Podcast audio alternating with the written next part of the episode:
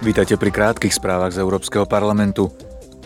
Členovia parlamentného výboru pre občianske slobody diskutovali tento týždeň o nových pravidlách zameraných na posilnenie plurality a slobody médií v Európskej únii.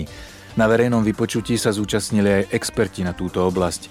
Poslanci privítali návrh komisie, predložený ešte v septembri minulého roka.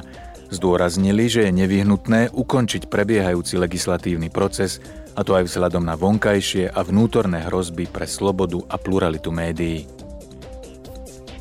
Parlament dnes bude diskutovať o tom, ako môže Európska únia ďalej podporovať Ukrajinu v boji proti ruskej invázii. Zajtra sa v Kieve uskutoční summit Európskej únie a Ukrajiny.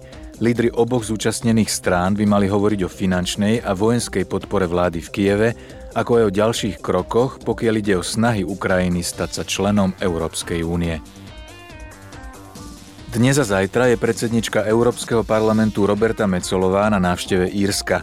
Mala by tam vystúpiť s prejavom na spoločnej schôdzi Hornej a Dolnej komory parlamentu a stretnúť sa s premiérom Leom Varadkarom. Zajtra má na programe stretnutie s írským prezidentom Michaelom Higginsom a diskusiu s mladými Írmi. Počúvali ste krátke správy z Európskeho parlamentu.